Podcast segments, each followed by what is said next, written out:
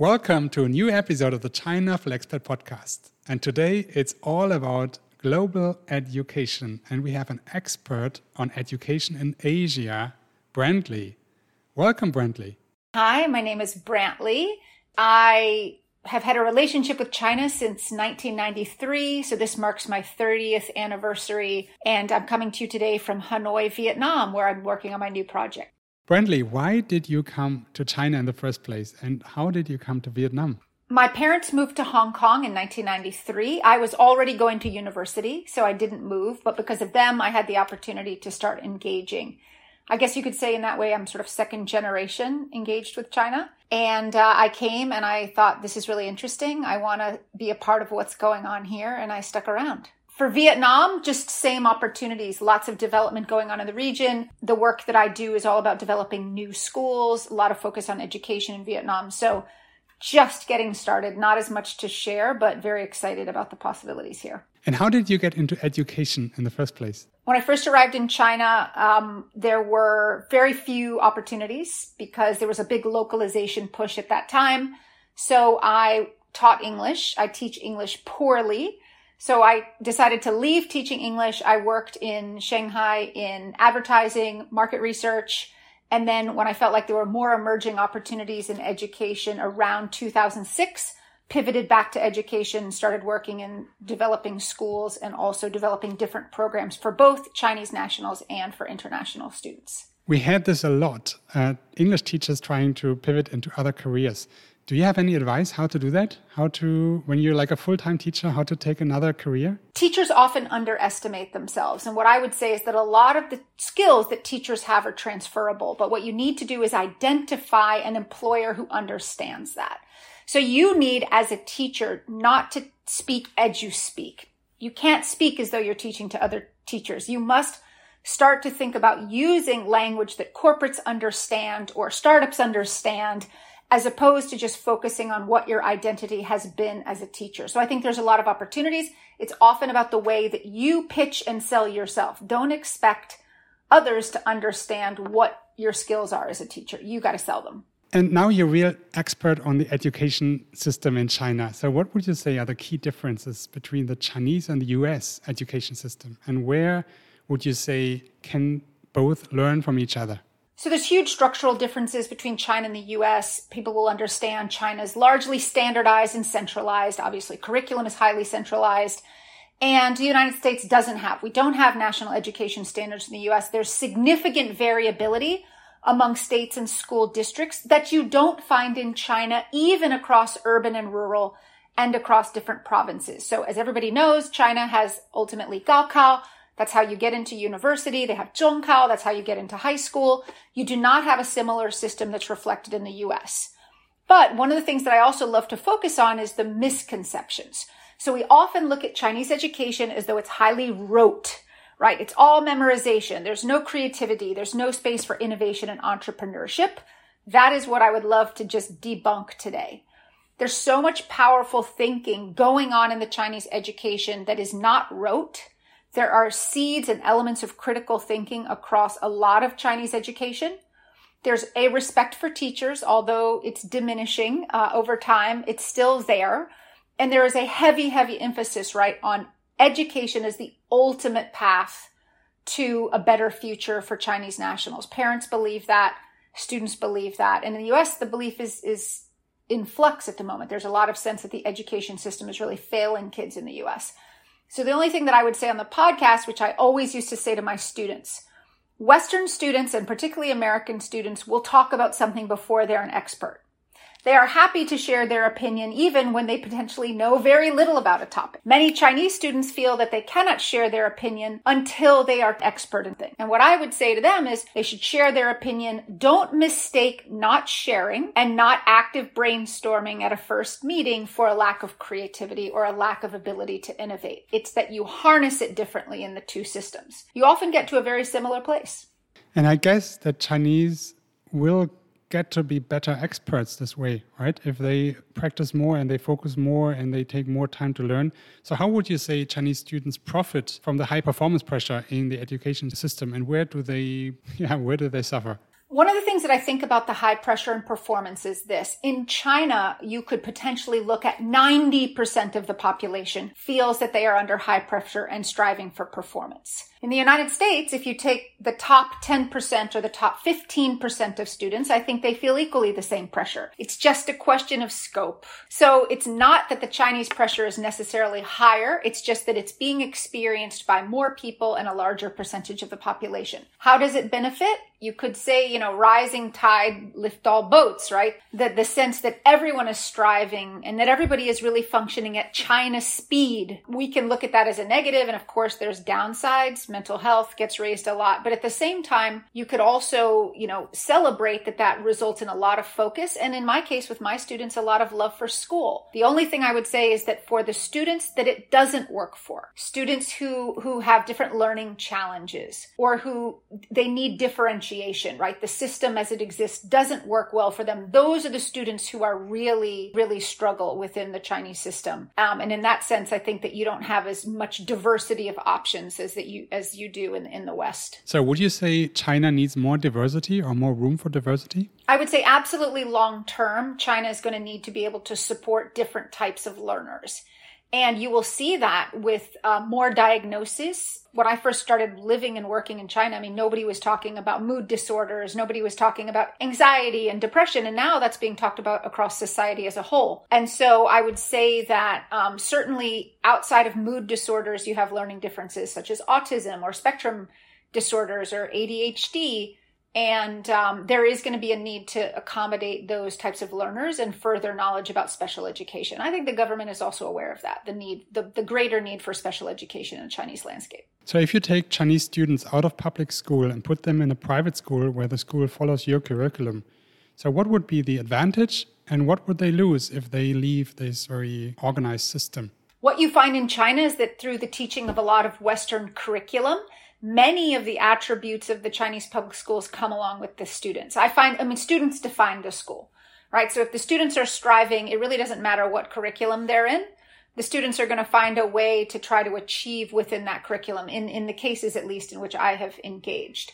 And what I mean by that is, you know, I think many, many students in China, as with many people in China, are uh, I'm not trying to give huge, you know, gross stereotypes or generalizations here, but in my general experience, they're great at, at goal setting and they're great at achieving those goals. And that the same goes for education. So if Chinese students want to be international, have an international lifestyle, study abroad and pursue an international life, maybe even learn an open mindset and open their mouth before they're an expert. So how can they do this? The, the very basic low hanging fruit is language proficiency and I know that when we talk about an AI world and how quickly we have translation software, there can be a question around communication. But the, the reality is that there has to be continued focus on proficiency in English. And some of the uh, initiatives that we've seen to shut down training centers and to turn focus away from a lot of the centers where students learned English, I do think is problematic for long term integration into an international lifestyle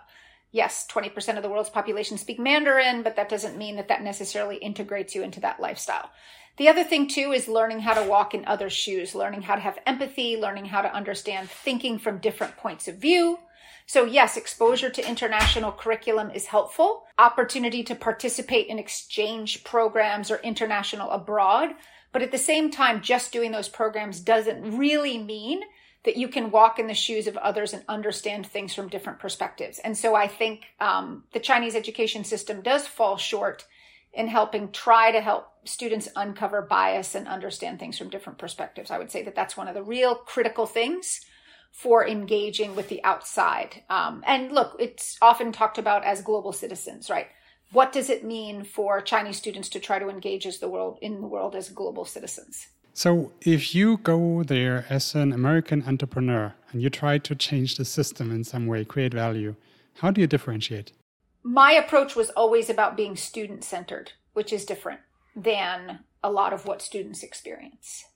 Often, what's at the center is data in terms of grades, or the teacher. The teacher is the sage on the stage, right? They're not the guide on the side helping students get to the answer. And I would say the same holds true for business You've got to focus on getting it right, not on being right. And that's very difficult, both in business and in learning. And if we can guide students to understand how to get there, to enjoy and embrace the journey and not to be only focused on the outcome, we get to a much better place. But that's something that requires a lot of work in a system that is, is typically focused on outcomes. So, how can you support parents to also give their children kind of environment at home which which helps this number one put the phone down and talk to your your kid um, the number of students that I had in China who didn't know exactly what jobs their parents had was always surprising to me. So, in the sense of that, sit down at the dinner table or in any, you know, context that you can and actually talk to keep conversation going, to keep the exchange going is really key. It's not necessarily the dynamic. So the dynamic is often just the push, right? You've got to do this, do this, do this, do this. You've got to do your homework. And there's not a recognition for that soft skill learning that happens just through, through human communication. And I would say in China, if you think about the entrepreneurs and the brilliant minds that have shaped China today from a from a work perspective. So many of the entrepreneurs who emerged in the early 90s who were incredibly successful through China's transformation, they are some of the most personable, interesting, fun, great conversationalists, great human connectivity, great ability to to engage with others. And I think that the young generation needs needs to ensure that they stay able to connect with all different types of people as opposed to just be, you know, great at studying. Also, I mean, go to a restaurant anywhere in China and look around at how many tables have, you know, half of the folks at the table engaged on a device and not connecting with the people at the table. Do, do you have any idea how to restrict phone use in family time or get parents to restrict the phone? Because that's a big, big thing, I think, these days. I think it starts with parents, number one. Parents set the tone. Are parents willing to focus on being present with their child? And this is global. This is not just about China. Or are you modeling the behavior that all you do is spend time on your phone and therefore why shouldn't your child? I think it starts with parents. You got to walk the walk, right? You can't nag your children into obedience. Or you can, but I mean, I think less successfully than trying to guide them the other thing too, and just I would say this for parents. All right. If we're going to, young children today are going to grow up in a world in which AI will be a part of their lives. And one of the unique human characteristics that we retain is our ability to be adaptable, which is different to machines. And so you've got to give your child a small experiences and they shouldn't have to be elite, you know, summer camps that cost a fortune just to diversify your child's experience. You know, do you expose them to different foods? Right? Okay, you know, do you do you take them to experiences that maybe they really don't want to do? Right? Do you let your child make all the decisions about, you know, they drive the bus, they they make the decisions about what the family does or does the family have values around what they think are, you know, is important and matters? Like do you teach your children to do anything that's hands-on? I think one of the greatest crises that we have um, in general education is the restriction of art art programs, wood shop, you know, working with your hands, doing not just Legos where you build the Lego because the box shows you the picture of the car and you copy it, but putting children into environments where they're they have to push their brains to be adaptable, I think is is going to be really key for how we as you know humans stay competitive with machines in, in the reality that little kids will face. Do you feel the Chinese school system that they give enough room to this and that they also educate the parents enough to do this? And what is the role of international schools? So let's just start backwards and break it down, right? In China, you have public state schools, then you have international curriculum schools who are allowed to teach Chinese nationals, and then you have international schools that can only educate children of uh, foreign workers, right? So foreign passport holders. So the schools for the children of foreign workers are facing a hugely changing landscape with the shift of, you know, the, the size and nature of the international population in China. So let's not talk about what the school for the children of foreign workers are doing. I think we should expect that the strong will survive and the weakers will not because Chinese nationals can't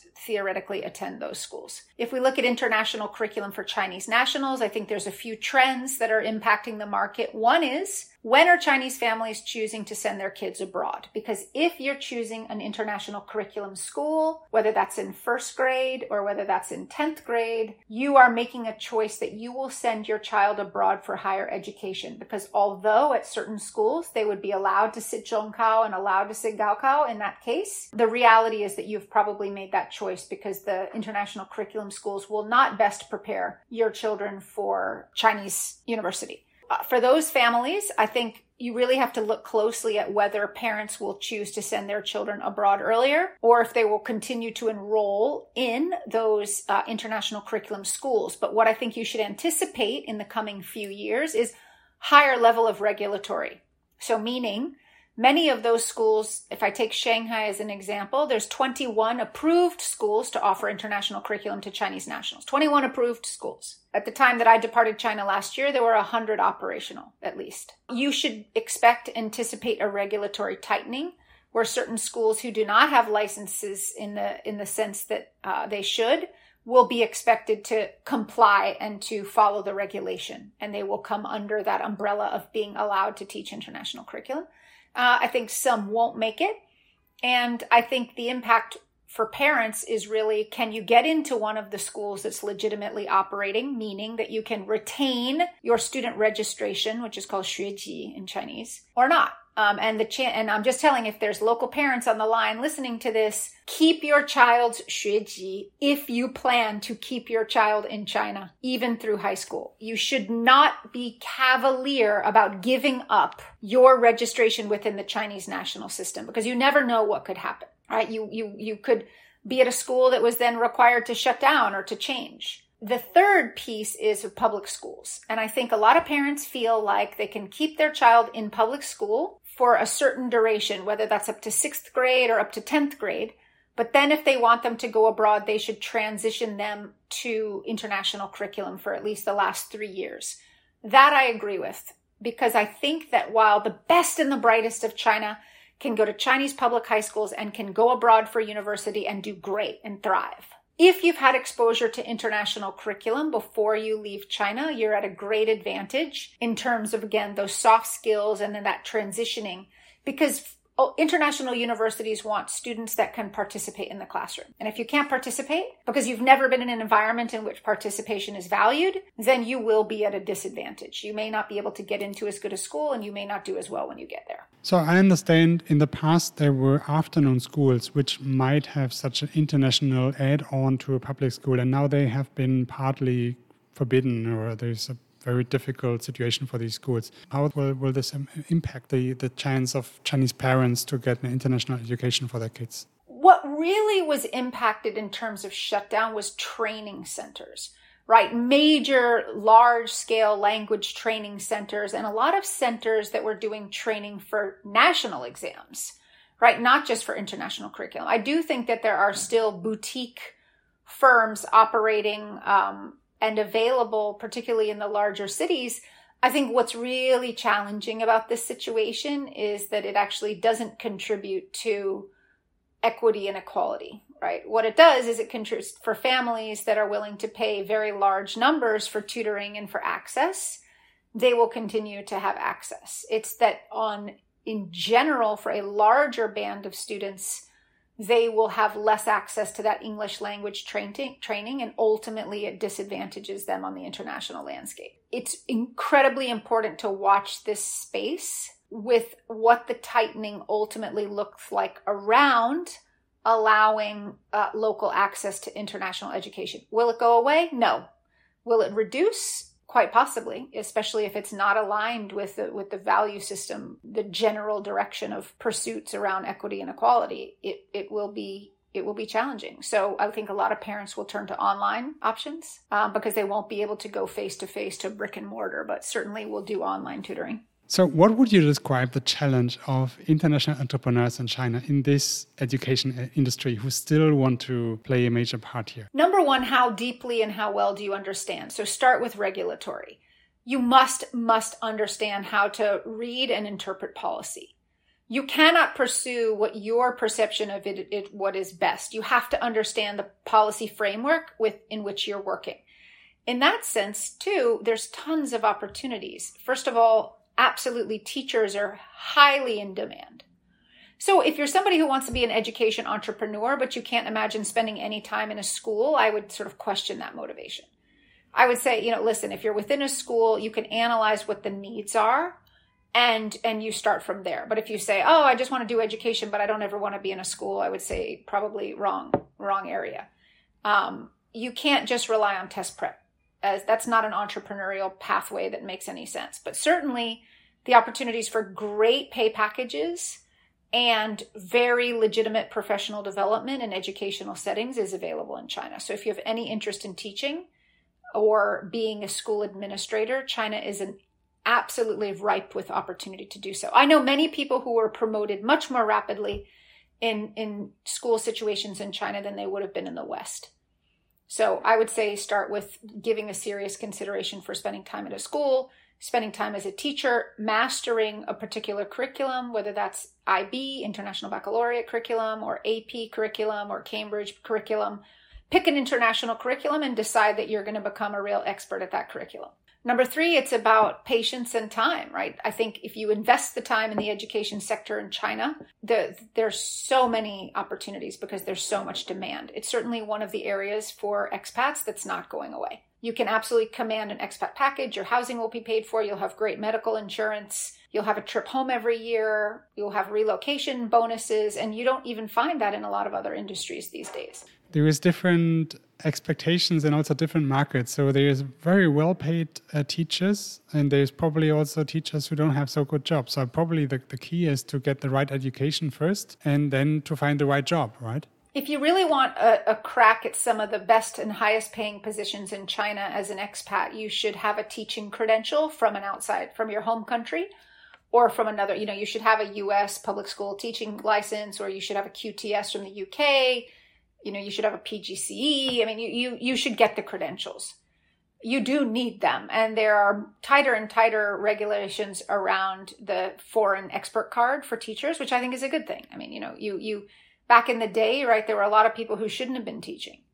And so i think tightened restrictions are great because it ensures the safety of children. But um, you should get the credential so now we are 2023, and there are many very international Chinese and also Vietnam uh, professionals in the education system.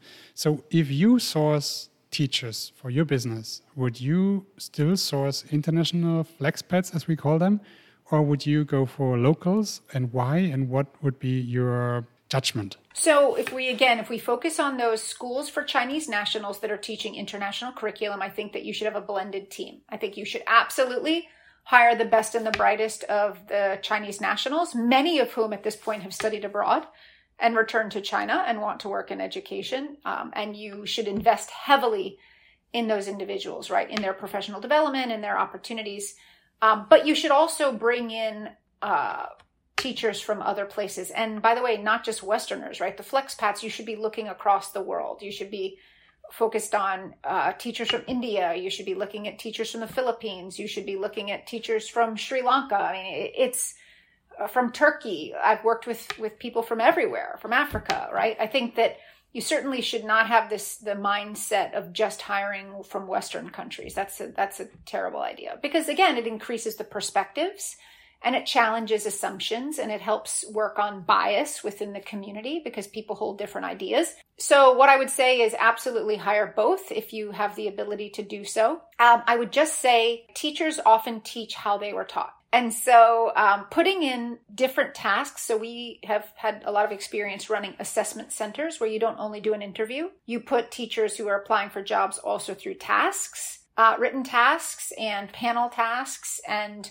you see you know might give them a task and then they get 48 hours to complete it and then they come back to you. And i just would say diversify your modes of assessment for hiring because that will ensure you have a more diverse group of teachers that are coming in. And think heavily about your leadership right? So obviously if you have a group of flexpats who have some interest in chinese language I do think that that's an advantage, right? At least from a cultural respect perspective. You don't want people showing up who say, oh, TIC, you know, this is China, all those things that are just very outdated. People have to really want to be there. I understand. Yeah. So you want people who are qualified, but who also really want to be in this target country because it's kind of part of their life planning, right? Absolutely, they're looking for opportunity. They want to teach some of the best and brightest students in the world. I mean, look, China has has those in abundance. Yeah.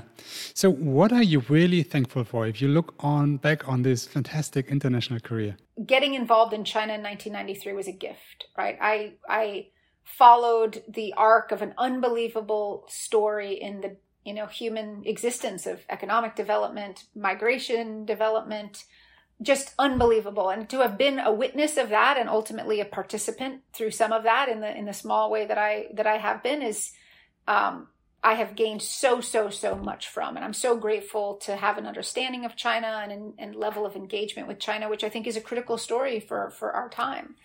Um, i think it's also given me the ability to do a few things. You know one is to sit with paradox right? To hold sort of two conflicting ideas in your mind and continue to thrive beyond language. It's also taught me something very, very important, which is that the internationalization of education is not the westernization of education.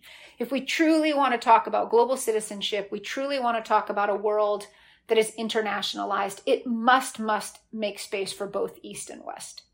Uh, and I and I think without my opportunity in China, I would not understand that. And what's next for you? What's your next career target? My second mountain uh, China was my first. My second mountain is I'm focused in Vietnam right now. I'm the director of East Asia education for the entity that I work for. So I do get to focus on a few different countries. But I'm here in Hanoi and I'm just starting the process of learning about the Vietnamese education system. And, uh, you know, Vietnam's relationship with the world is a fascinating time. I'm a global politics teacher.